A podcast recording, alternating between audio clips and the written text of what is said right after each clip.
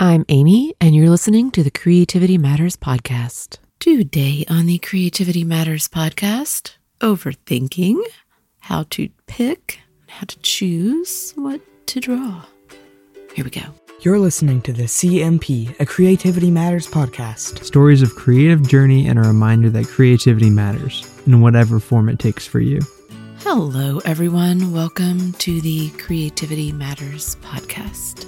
I'm Amy, and this is episode 428 What to Draw.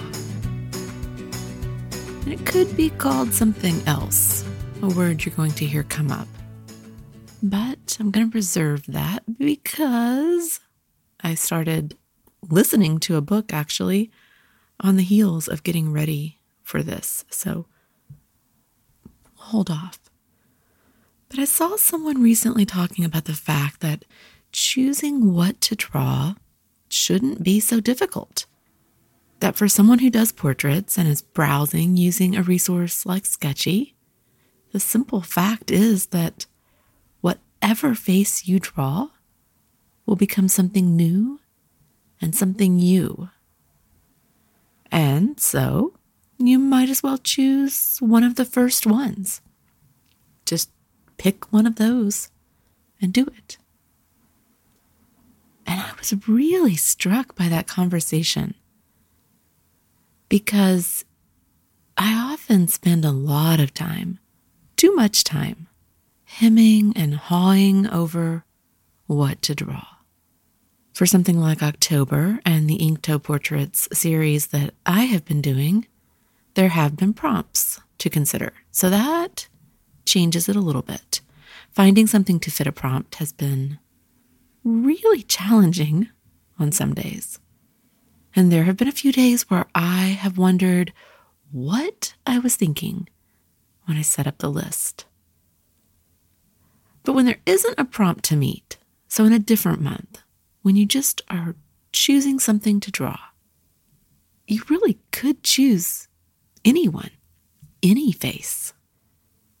It just never feels that simple. And I appreciate that for some people. It is that simple and can be or could be that simple. I'm a little bit jealous of that. I saw that conversation and thought, wow, that is wise and amazing. And I'm a little bit jealous because I can't do it. Overthinking, it can really get the better of you. Overthinking about regular life things can definitely pull you under. And overthinking your creative work can create roadblocks that you may not even notice. You might not even realize what's happening when you're overthinking. Some of those roadblocks are really obvious. Roadblocks can hold you back, or they might make you feel stifled or eke away at the enjoyment and the fulfillment of the process. For many of us, we might be going to draw just one thing in a day morning, night, whenever it may be. Just one thing.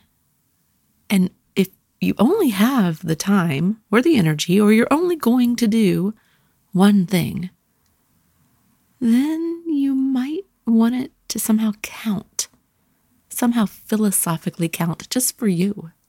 For me, I want that one thing to count. I want it to have some kind of meaning or to at least be something that really speaks to me, something that speaks to me to draw, something that meets my own aesthetic, the look, the mood, the feel that runs through my art. We all have our own aesthetic, our own voice that comes through in what we draw. And partly it comes through in what we draw because of what we choose to draw. And what we choose to draw helps reinforce that, helps carry that voice through. So I want and need to find the right pick. If I don't, the risk is that at the end I'm dissatisfied. I don't like what I did. I feel like I've wasted my time, or I might not have even enjoyed doing it because it's just not something I would normally do. it's not something that speaks to me. I think it's okay to be that way and to admit that. I think it's okay to be the other way. But I think it's okay to admit that you don't just like drawing every picture. For me, the picking is a way of safeguarding the process and the experience. It's a way of helping ensure that at the end, I'm not regretting what I did, not feeling like I wasted those hours. No buyer's remorse or buyer's regret, not wishing I'd done something else. Buyer's remorse, buyer's regret, like drawer's remorse, drawer's regret, sketcher's remorse, sketcher's regret. I don't know. You know what I mean. Other people do challenges where the prompt is provided each day. And I'm specifically thinking about drawing challenges where a photo is provided each day and they just go with it. That is part of doing the challenge, just going with it. And that can work. For lots of people, it works and it works really well. Every day, they're faced with a new face, and that's what they paint or draw. That's what they create. For some people, that works great. And the challenge is in taking that prompt and just doing it, going with it, making it your own, whether it's something you would normally draw or not. So, a challenge like that forces you to work outside your box in a very different way, it forces you to be really adaptable, really flexible, and really willing to draw anything. And it works. It works for lots of people. So, there's no absolute right way to do it is no absolute right way to do this thing we do. And you may find at times that you like the randomness of having something pre picked for you, something you didn't choose. And at other times, you may feel like you really need and want to make your own choices. But when making your own choices, try to limit the overthinking. It's easier said than done. I doubt that I will ever be quick to just choose one of the first three or the first six. But you could gamify things for yourself. You could say, okay, I'm going to do something that appears within the first three scrolls or three swipes of my screen. The three swipes of new pics or of your saved queue. Or you could say, I know I want something with stripes, so I'll just do a search and then I'll choose something from the first 20 in the results. Or maybe you roll a dice a few times if you really want to gamify it. And you write down those numbers, or because those would be small numbers, you multiply two dice and you do that a few times so you come up with a few numbers. And then you find those numbers in your queue or in the list or in the results, whatever pool you're going to use, and you choose one of those. I think systems that help you narrow your choice, but still give you choice, can be particularly helpful, particularly good. Whatever you can do to help you get to the drawing stage so that you can actually start, that's the goal. As for planning ahead, I'm not a huge planner in that way. Some people really are. Some people can take 30 days and lock it all down at the very beginning and know exactly what they're going to do each day. And I can imagine how wonderful that is each day. But I just don't end up working that way. But I do know some things that can help, can give you a little bit of a boost the planning front. If you are working with daily prompts and you know them in advance, you might spend time once a week looking for photos that you like to match up to the prompts. And so then go ahead and earmark a few of the days if you can. This day, I want to do this portrait. Or one of these two might work on this day. It's okay to have more than one. And then when the day comes, you can choose which one you feel like doing at the outset of a challenge, if you know the topic you'll be drawing, it doesn't matter if it's portraits, it could be flowers or trees or toys or coffee mugs. Create a folder on your phone or your device and pull in a bunch of the images that you might want to use. So go ahead and do your searching and your browsing, your foraging for fodder. Take your screenshots, save your images, pull them all into one place. If you are a portrait drawer, just adding them to your Sktchy queue probably isn't enough.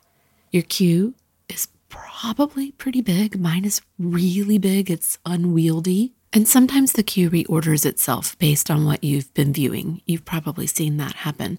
So just adding them to your queue doesn't keep them all contained quite as nicely and neatly as you might want. So go ahead and save the images or take screenshots and put them all in one place on your device. This gives you a smaller pool to choose from later. You can still add to that folder. If it's a month long challenge, you might be the kind of person who every day goes and looks for new photos. I admit I do that. You can always keep adding to your pool. My folder for this month, for October, on my phone is much larger than the 30 days will require. But by creating this pool, you'll be creating a smaller group of pics that you already know you have some affinity for. And then you might really be able to just do the first one or one in the first six. It depends on how the prompts are working or what the nature of the challenge is. If you're really organized, I do recommend that you move the ones that you've done out into a different folder, and that way you keep your to draw folder really accessible and available. These are things you could still draw. And the ones you've already drawn are in a different folder. Another idea that I like and one that I've seen work really well in the last few months is to pick a group of possibles for the week and then throughout the week use them. If you pick seven or eight photos on Saturday that you think you'd like to draw and you put them in a folder, you can choose from those all week long. If you really know that you will draw seven of them, then you want to choose more than seven. Choose 10, choose 12, choose 15 do the choosing, put them all together, and then each day you pick from that smaller group. You've limited your choices in a way that can be really helpful, less overwhelming. It helps you reduce the overthinking when you sit down each morning or each night or when you open your sketchbook at whatever point. Instead of thinking, oh, I have to find something to draw, you think, oh, I've got these 10 portraits. Which one do I want to do today? because I want to do them all. I want to do them all. Having a pool of photos or things or whatever, portraits, and knowing that you want to draw them all makes the picking a lot easier. I used Trello during the Inktober Portraits month. I'm a big Trello user anyway. I set up a card for each prompt for Inktober portraits. And as I found images that I wanted to do, I went ahead and added them to the individual cards as the cover image. I didn't plan all 31. I didn't select all 31 photos at the outset, but I did make a folder of possible pics. And periodically I would go through, I would look at the upcoming prompts, I would look through my folder. I also did a lot of browsing still at Sktchy, so I didn't completely manage to narrow my pool enough. I still had to do a lot of browsing and a lot of overthinking, but my pool contained a bunch of things. And probably if I had just forced myself to just use the pool, I had plenty. I had plenty. But the Trello board worked really well. I set up the prompts, I added images as I found them. Once I drew the daily prompt, I went in and added an image of my drawing so that now it's all in one place. I can just scroll my Trello board and see all of the work from Inktober. And I can still see the ones that are coming. And I haven't picked photos for any of those. So I have several days left and they seem a little bit hard. I'm worried that some overthinking is in my future. But I am going to try and limit it. I spent a lot of time this week overthinking on a couple of days I spent way too much time trying to pick and ended up having to start really late. The trying to pick should not be such a burden. And I hope that we can all find ways to reduce that burden because the doing, the drawing should be what's the most fun. The picking shouldn't be such a chore. And I think some of us just have this tendency to overthink. We keep thinking we will find the perfect image. And really, there are probably lots and lots of images that could work. I will be doing Illustrate Your Week prompts for November and December. I shared the Illustrate Your Week sets at Instagram and at Facebook when we did them in August and September. And it may be that the prompts will only be at Instagram this time. The prompts are just ideas, nudges, starters, just a way to keep you moving forward in a really cohesive and structured way. For an unstructured project, it gives you a little bit of structure as you work on your own illustrated record, your own illustrated journaling. These are ways to help you fill pages as you document your days and your life. November is always a month of ritual and gratitude and light. This is an important year to slow down and document, I think. It's been a long year. November is a very different November, and a lot of things are going on still. It's always a month of light for me. I'm looking forward to keeping an illustrated record this year, maybe setting portraits aside for a bit. That's a maybe. A, I, I feel really, really anxious when I even say it, but I might set them aside a little bit. I don't know if I can even manage to do it, but maybe forcing myself to work a bit more in another space, approach this a little bit more in a different way. I've done it all kinds of ways. I hope some of you will work alongside me, though, with your own illustrated journal projects. I will be doing the same in December. That is, at least right now, my plan. I said this before October started that I did plan to do this in November and December and share prompts, and I'm going to try and do that. If I have a bit of company, that's a little bit of a determining factor. A little bit of company helps in the virtual space if there was company here in the Bay Area that wanted to do this, that would be awesome. But I don't think that that's available. December flows out of November with its own energy and its own kind of light. But this year we know will be different for many of us. A solid project to help keep you balanced, to help keep you drawing, to help you record the little things, the good things, the memories, the traditions, the rituals, the busyness, the lists, all of it. It can be a good thing.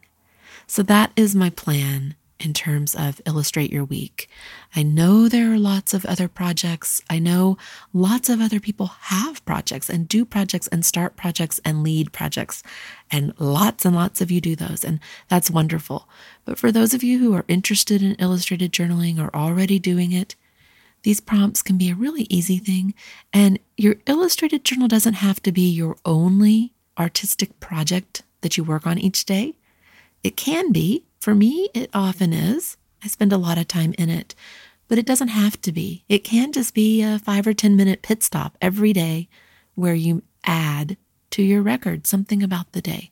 So I hope you will take a look. You'll find those at least on Instagram on the Creativity Matters podcast channel. I am the art, the art is me. So that is going to be it for today.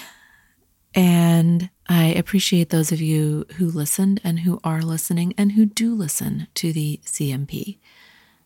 I very much appreciate your support here.